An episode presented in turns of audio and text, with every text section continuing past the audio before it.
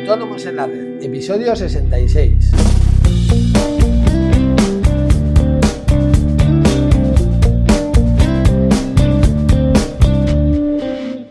Muy buenos días a todos y bienvenidos un día más, una semana más a Autónomos en la Red, el podcast en el que hablamos de todos aquellos temas que nos interesan a los autónomos, ya sean seguros sociales, IVA, IRPF, financiación, etc.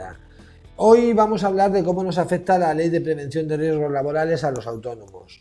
Pero antes, como siempre, recordaros que en asesoríafiscalautónomos.es os ofrecemos todos esos servicios de contabilidad e impuestos que os ayudarán a gestionar mejor vuestros negocios y a la vez optimizar vuestra factura fiscal, y todo ello en unos precios realmente competitivos. Toda la información la tenéis, como os digo, en nuestra página asesoríafiscalautónomos.es. Cualquier duda que tengáis sobre nuestros servicios, dudas fiscales, sugerencias para nuestros podcasts, podéis enviármelas a través del formulario de contacto de la página e intentaré resolveroslas de la manera más clara posible. Bien, como os decía antes, hoy vamos a hablar de la prevención de riesgos laborales, algo de la que todos hemos oído hablar, pero que la mayoría no tenemos muy claro si nos afecta o no, y en caso de afectarnos, en qué medida. Lo primero que quiero destacar es que la Ley de Prevención de Riesgos Laborales es de mínimos, es decir, que simplemente nos marca lo mínimo exigible por ley, pero todo lo que hagamos en este sentido nunca será demasiado.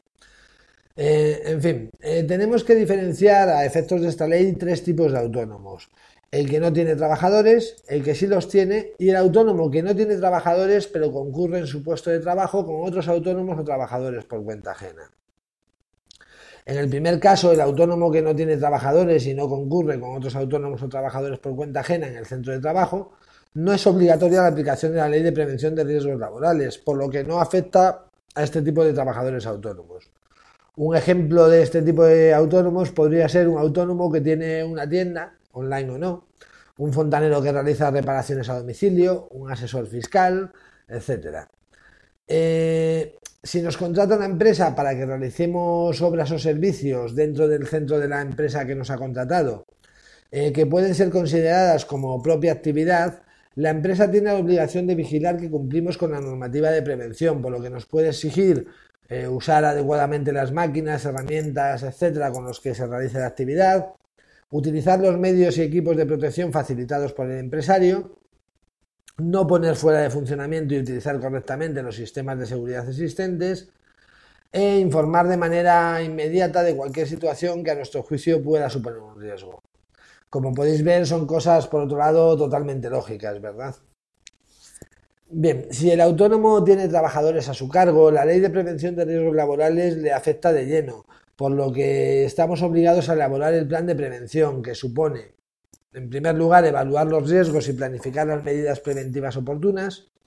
En segundo lugar, informar a los trabajadores de sus riesgos y de las medidas preventivas que se han adoptado para minimizarlos o eliminarlos. En tercer lugar, garantizar la consulta y participación de los trabajadores. En cuarto lugar, formar a los trabajadores en este sentido. En quinto lugar, establecer procedimientos de actuación en casos de emergencia y riesgo inminente grave. En sexto lugar, si no me he perdido, vigilar su salud mediante los correspondientes exámenes médicos. Y en séptimo lugar, optar por una de las modalidades preventivas, que puede ser o bien asumir personalmente tal actividad, designar a uno o varios trabajadores para llevarla a cabo, constituir un servicio de prevención propio o recurrir a un servicio de prevención ajeno.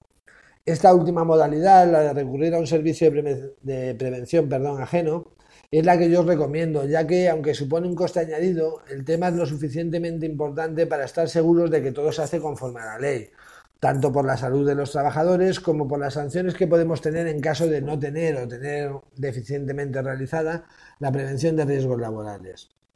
De todas maneras, en el episodio del miércoles hablaremos de cada una de las modalidades para que podáis saber en qué consiste cada una.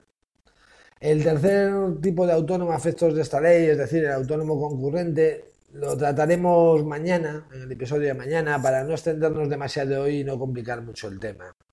La idea del episodio de hoy es simplemente que seáis conscientes de que, en caso de que tengáis trabajadores, esta ley os afecta de lleno y que su no cumplimiento puede suponer sanciones importantes, que van desde 30 euros, en el caso de las más leves, hasta 600.000 euros, dependiendo, claro está, como os digo, de la gravedad del incumplimiento. Incluso en el caso de fallecimiento de un trabajador podría tener consecuencias penales, por lo que es conveniente tener bien cubierto este tema, ¿no? Y bueno, como siempre, quiero agradeceros esas reseñas y valoraciones de 5 estrellas en iTunes, que me ayudan muchísimo, y sobre todo daros las gracias por estar ahí. Nos vemos mañana con más Autónomos en la Red. Adiós.